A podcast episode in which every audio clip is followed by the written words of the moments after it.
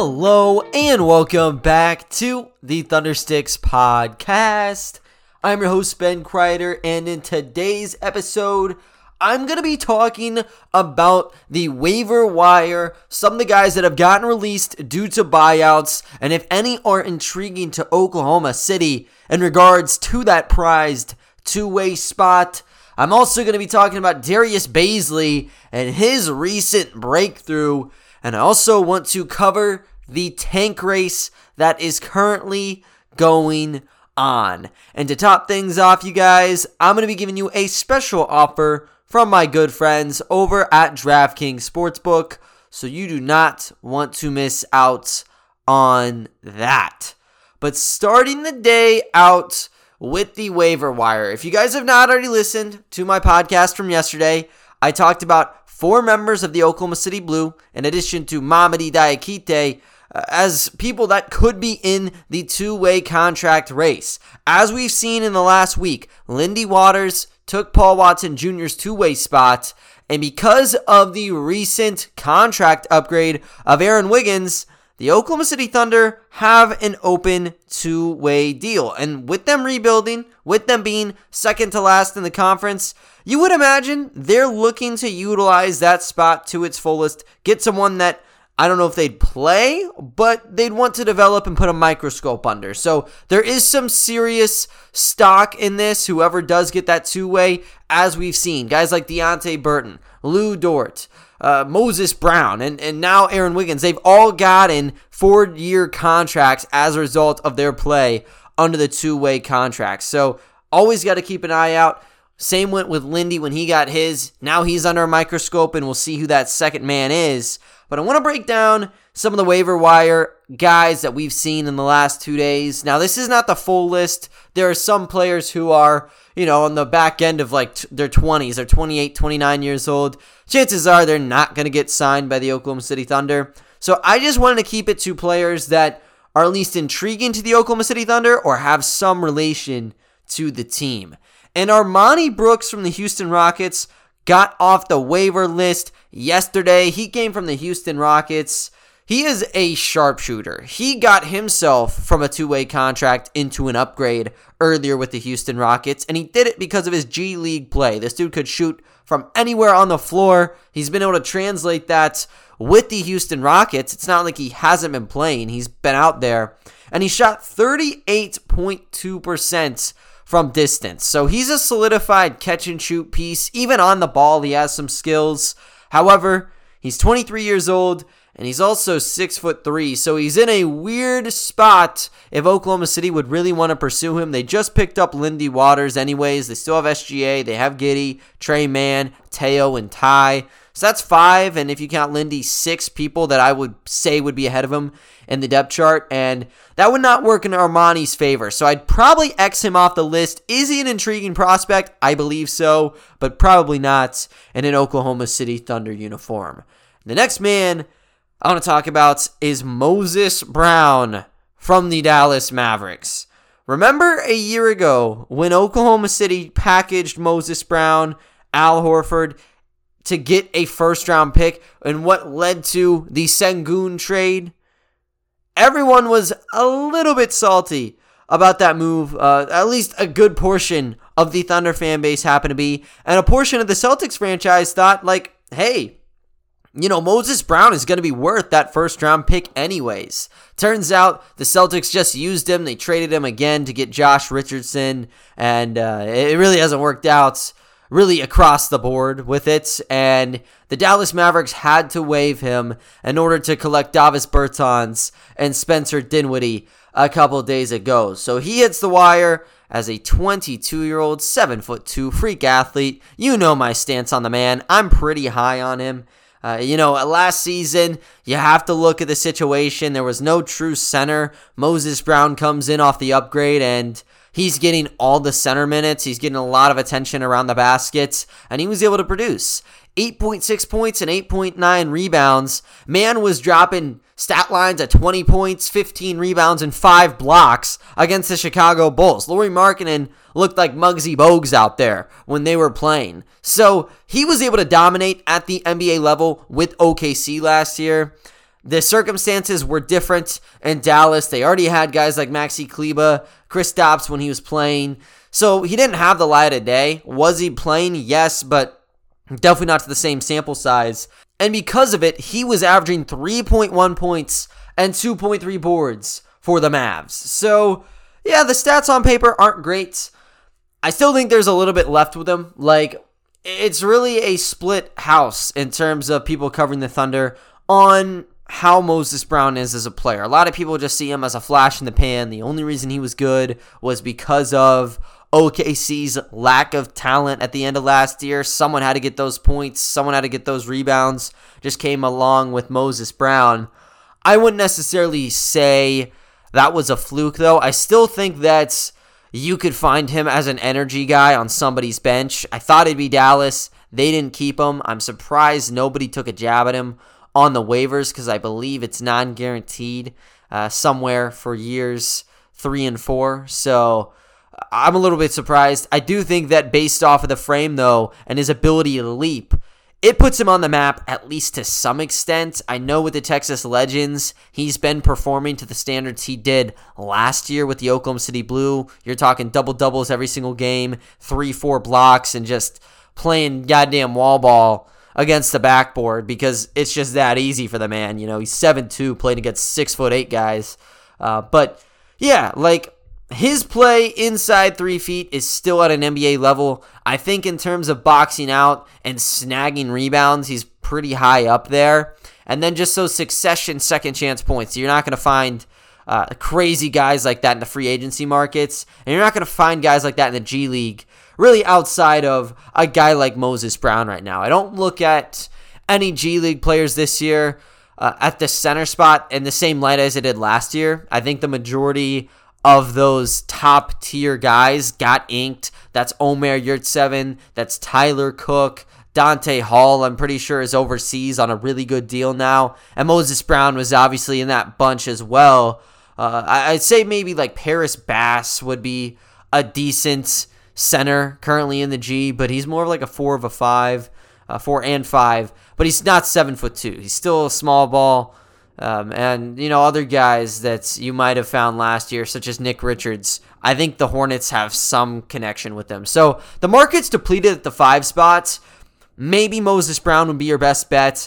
I still think, even though he was good last year, and I would like to see a little bit more of him, just being a little selfish, Mamadi Diakite is above him in that pecking order. Mamadi was a monster last year with Lakeland. He didn't do bad with the Bucks, and he definitely didn't do bad with OKC in his three 10-day contracts. So I'd still say Mamadi's there. Uh, and with Moses, even though he'd be an intriguing guy to pick up again, due to regulations around the league, I don't know if it's every single transaction that happens, but I know if you trade somebody, you're not allowed to sign them as a free agent in, in like a year time. So technically, it's not been a year yet. I don't know if it's off of the first trade that happens or the most recent or, or how it is, but I would think that the Thunder are probably out of the pack anyways with with Moses Brown, but definitely an intriguing guy. If you're looking for an around the basket big, someone can get you those rebounds. Only issue I see Dude cannot shoot the basketball, and off of pick and roll defense, he's given up floaters any day of the week. So that was a major problem. Could probably still get exploited if he were to rejoin Oklahoma City's crew. Next guy I want to talk about Jahmi'us Ramsey from the Sacramento Kings. And the Kings actually waived two different guys in order to make their moves. They got rid of Ramsey and they also got rid of Robert Woodard, six foot five, small forward, power forward. I'm going to bet that the Thunder aren't interested. He's still fairly young. He's under 25 years old. But I think if you're looking at either of those two, Ramsey is the clear cut number one, former number 40 pick in the NBA draft. And he's only 20 years old, so he is still one of those people you can pan out. Uh, Tyrell Terry was sort of in this same crew where early second round pick, didn't have a lot of chances in the NBA and has shown potential. Grizzlies swept him uh, up on an Exhibit 10, then they moved him to a two way deal, and they've been rocking and rolling with him. Maybe Ramsey's another comeback story that you could find. Played for Texas Tech, so he's defensive oriented, but he's also a nice shot creator as well. He hasn't played a ton with the Kings, and they haven't done a nice job really assigning him when he was under wraps with them. But he did play eight games for the Stockton Kings this year.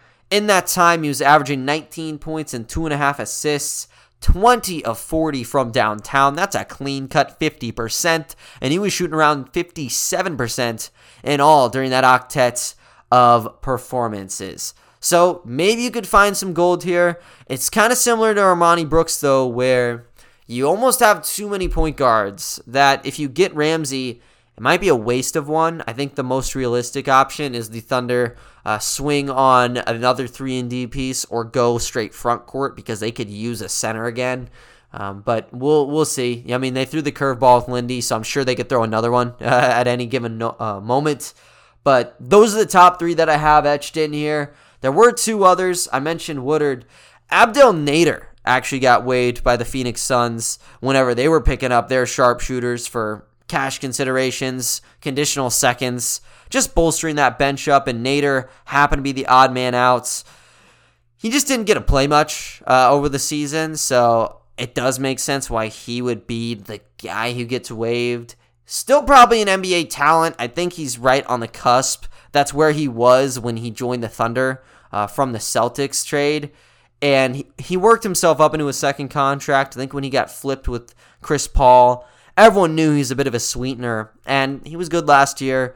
Just the rotation has gotten so full. The Suns are looking to contend, and he had to be the odd man out. Luckily for him, if the Suns do go part of the course and they win the title, he'll be able to take home an NBA championship ring. And for the Los Angeles Rams, yesterday, they were able to do so. Amazing work by Aaron Donald. That final drive with Stafford and Cooper Kupp was pretty ridiculous. Uh, I was playing fantasy football last, or I guess this season, and I kept matching up against Cooper Kupp. Man was dropping 30 points, 35 points. I could never defeat the guy because he had Cooper Kupp. Ended up costing me in the playoffs, and ended up costing the Cincinnati Bengals in the playoffs as well. So hats off to the LA Rams. For Cincy, that was still a hell of an effort. You know, the Joe Burrow pass on fourth down when it looked like it was an easy wrap up. Uh, put a real scare in there, and it would have been a magical moment had that pass been converted. Uh, but just no dice. Still a young guy, so I'm sure they'll be back. Uh, but wow, that was a good game. Good halftime performance. Couldn't ask for much else. And from DraftKings Sportsbook, couldn't really ask for much else either. They have a very special deal going on for you Hoops fans. They are the official sports betting partner of the NBA, and with it, they're going to be allowing you guys to get a free shot at $150. You bet $1 on any NBA game and you get 150 if you are correct on your guess. Everyone can play for huge cash prizes, and DraftKings is giving all new customers a free shot at millions of dollars and total prizes with their first deposit. Here's what you have to do for the offer. Go ahead and download the DraftKings Sportsbook app now. Use promo code TBPN. Bet just $1 on any NBA team and get $150 in free bets if they win. That's promo code TBPN at DraftKings Sportsbook, an official sports betting partner of the NBA. 21 plus minimum age and location requirements vary by jurisdiction. See DraftKings.com slash sportsbook for a full list of requirements and state-specific gambling resources. Void where prohibited. Must put down a minimum of a $5 deposit. And if you have a gambling problem, go ahead and call 1-800-GAMBLER. In Tennessee, Call or text the TN Red Line, that's 1 800 889 9789. And Connecticut's call 888 789 7777 or visit ccpg.org slash chat. In New York, call 877 8 HOPE NY or text HOPE NY. That's 467 369. But guys, moving on to the Thunder stage. I was talking about some hypothetical guys they could pick off the waiver wire. I think now we're up to eight potential contenders on the list. But I want to talk about somebody set in stone on the roster right now, and that is Darius Bazley. going into the season, Darius Bazley had some high expectations. You know, going off of a flaky second year, he's entering his third year, looking at that potential future contract. He needed to ball out, and you know, to start the season, it was very rocky for him. He ends up losing the starting gig, really deservingly so. I mean, he wasn't overly impressive to begin the season. The inconsistencies were evident with him, and there were just some better options on the table for Mark Daigneault, so they plugged him out, and then they plugged him right back in last month, and he has been up and running. And it started out with the bench, but now he's back to playing in the starting units, and he has been crushing it in the month of February. When you break down the averages, he's averaging 14.1 points, 9.3 rebounds, and 1.7 assists in February, while shooting 35.7% from distance. That ties his best on the season. As for the other three stats, best month of the season in all three of those categories. And to top it all off, Defensively, he's been playing out of his mind 1.6 steals per game and 1.1 blocks per game. Every single game in the month of February, Darius Bazley has logged a steal and he's had two three block performances this year or in this month. So he's really been all over the place. And I wanted to kind of do a deep dive on why that is with Bays because you know, uh, it's always a matter with him like he ends up shooting too many shots or the efficiency's not there. He's able to harvest the stats, but it's going to come in inefficient platters. It really hasn't been that way this month. Uh, and just going off of seeing how that is, it's kind of hard to pick it apart, actually. It turns into an enigma of some sorts. You're starting to see a little bit more drives from Bays. Granted, he's actually been playing above 30 minutes in this month due to him being in the starting rotation. But he's gone from 5.1 drives on average to taking 6.3 per game. In terms of the catch and shoot, he's been way better on the regular season. He started the month below 30%. Right now, he's sitting at 30.9% on just below three attempts per game. And currently, He's shooting at 34.6% on 3.7 attempts per game. So he's actually shooting a little bit better on face up threes where it's not coming assisted off of the catch and shoot. So you see a little bit of difference right there. I think the biggest area that I was looking at uh, was actually the shooting ranges. With Bazley off the catch, he has been a beast from downtown, and I'm talking way downtown shooting 38.5% from 20 feet to 24 feet back. And then he's going 40% from shots taken 25 to 29 feet back. And he's averaging two per game. So he's looking to go limitless here. And it has been working out for him. And due to that, he's been able to tap into the third level. This is something that I've harped about for the last two seasons. Like, if Bays is going to become a legit contributor on the offensive side, he needs to start hitting threes. Once you start seeing defenders go a little bit more close up on him, then he can get that extra step. He's six foot eight pretty damn athletic for the four, so he can get that angle. And he's been able to do that, slicing inside to average four free throw attempts per game. Prior to February, his best monthly total was 2.7, and then I think it dropped down to 2.2, and the rest were in the one point somethings. So he has damn near doubled his output around there. It just comes from the physicality. We've seen the sediments just growing and growing throughout the year. Specifically, last month, the transition play from him. You saw the hard gathers and you saw the side steps coming to fruition.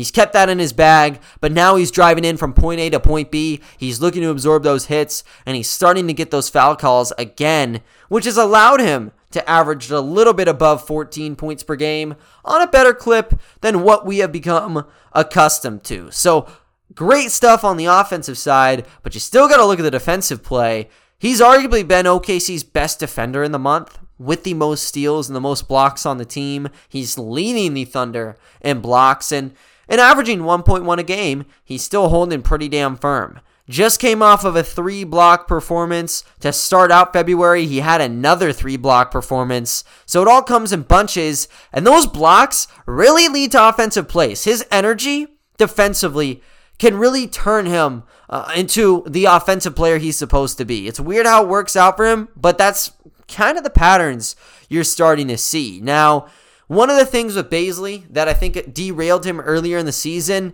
was he was almost too energetic. And with the ball in his hands, that's where you saw it. Just taking poor quality shots, looking to take 10, 12 per game when they were not open or they were force fed shots. And he's kind of leaned off of it a little bit. I'm not going to say he's out of the dark just yet because he just finished his last game shooting 21 shots. And to my knowledge, I believe that's the most he's shot in a game. And yes, it is. That is the most shots he's taken in a game. And he made seven of them. So he's taken a just whole parfait of shots, hoping some of them go in. Shot one of five from distance. And he got 17 points and eight rebounds. So on the surface, that's a really good game. Efficiency wise, clearly that paints a different picture on how he was able to perform. Uh, but, you know, when you kind of linger down like the 8, 9, 10 shots, that's when he gets more in that range and, and where you would like to see him. So he's got himself back into the starting caliber with the averages he's placed. He's had Poku on the rear view. Uh, now he's averaging, I believe, 14 points per game this month since he's gotten recalled, and he's looked great as well. But I don't think you move him above Darius Bazley just yet. Poku is a lot more inconsistent than Bays, and both of them are really far from being uh, consistent guys, you know. So both both have a long way to go. I will say with Bays, this is probably the best patch we've seen, um, maybe in his career to this point. I know he's strung up some efforts where it goes three, four games, but with him dropping double figures in five straight, with him having a steal every game of the month, I mean, he's doing it on both ends of the basketball, and it's really giving you some breathing room at the four when typically the front court is where they get torched, and that's ultimately how they end up losing some of these ball games. So once you get Favors back, once you get JRE back, hopefully it gives a bit more cushion. They don't have that true five, so you know you really can't say like it's gonna get much better uh, when there's guys like Vucevic playing up against you. But you know when they're facing the traditional lineups where the center isn't really crazy, Bays is going to be able to help you out there, and he's even shown some ability to play against the threes during his recent tenure. So he's been doing great, and I think a lot of these guys have been doing fairly solid without SGA in the conversation. And with SGA out of the conversation, Oklahoma City has started a free fall again in terms of lottery standings. They're currently 17 and 39 on a five game losing streak. But I want to paint a picture on the entire tank race. It's the first time I've done this this season. Last year, I tried making it a weekly segment just because there's a lot of different things uh, that tend to go on here. But I want to start this list at number nine with the Portland Trailblazers. It's a close gap. It's gotten a little bit more separation, surprisingly. There's a five and a half game difference between OKC at four and number nine with the Portland Trailblazers. So they're 23 and 34. They've won two games in a row, and they've done it off the back of Anfernee Simons, surprisingly. Simons has been a, a, really pleasant surprise for Portland. Like, he's coming out of high school, prep school, no college routes. I liked him. You know, he, he was an athletic, bouncy shot creator, but he was very raw and they were able to get him those repetitions during regular season play his first two seasons to where with CJ gone and with Dame out, they're letting him spread his wings, take as many shots as he wants to, and he's leading them to victories. He's dropped 30 points, 29 points, and 19 points in their last three games, and he was one of the pivotal factors in why the Lakers ended up losing and why we got such a historical Twitter spaces earlier in the week. But Simons is at the helm right now. Their next three games see them against the Bucks, the Grizz, and the Warriors. So I think, in my better judgment, I'll say they lose all three of those. That put them in a better spot for the tanking race, and it might throw them right back in the conversation because with two wins, it kind of gets you out of the pack a, a lot uh, as of right now, and that's because it's so close. Right behind them happens to be the Pelicans, who owe this pick to Portland if it's not one through four protected, they're 22 and 34. They just got CJ. They've lost two in a row, but he just dropped a 36 piece, and they still have Brandon Ingram and Jonas Valanciunas around. That's a good roster. And with the Raps, the Mavs, uh, and the Grizzlies being their next three, I would assume they take one of those. I think the Raptors or the Mavs are both going to be close ones because the Mavs are still looking to figure things out after the Porzingis trade, and the Raptors are a good team, but I think the Pelicans actually match up fairly well. So I'll say they go one and two, and they might change spots with the Portland Trailblazers. And with number seven at the San Antonio Spurs, I think they could flip the script too. You know, they get DeJounte just being named an all star, come off a trade week where they get rid of Derrick White, they get Josh Richardson and Romeo Langford, among others. And they have a really good schedule, actually. Their next three Chicago, OKC, and Washington. The Spurs are a team that can really beat anybody, just given their roster construction. Jakob Poeltl has come into his own as well. Keldon Johnson's been very nice. Devin Vassell has been stepping up to his game. I'd imagine they probably go two and one um, with this next course. I think OKC is one where they probably end up taking it, and then Washington as well. Chicago, if they're out of Zach LaVine, which looks like he'll be out uh, for a great span of time, Maybe you snag that one as well. If Poeltl's able to clamp up Vucevic, I'd probably actually give them a little bit of an edge there. Now, DeMar DeRozan has been a monster, uh, but I still think that's a toss up where it is going to go really, really close. Anyways, I see them kind of falling back in terms of reverse standings. And with Sacramento, might be the same exact story. Sabonis, Fox, and Barnes have looked really good together. Their next three games have them against the Brooklyn Nets, the Bulls, and the Nuggets. That's a tough slate of games. I think, you know, Brooklyn should have Simmons around for this next game. If they don't, that's still a pretty good team on paper for Brooklyn. So I still think the Nets win. With Chicago, kind of the same deal as San Antonio. You really can't tell at this current point. And with the Nuggets, I think the Sabonis Jokic matchup would be amazing. Probably side with Denver. But yeah, the Bulls have kind of become a wild card as of right now because of Sabonis now being there. And you still have Fox and Harrison Barnes, who's been playing really well, actually. I could see them taking one. And for the Indiana Pacers, um, they are right behind the Sacramento Kings. They've got some fresh faces. In particular, you got Tyrese Haliburton, and they're only a game behind OKC. They are 19 and 39 right now, three game gap between five and six. So that's kind of where uh, you get that major wall off. But Tyrese Haliburton has been playing really well since joining Indiana. He's been averaging a double double, just came off of a 16 assist game. Their week is pretty minimal. They're only playing two games. Milwaukee and Washington are the two that you got upcoming.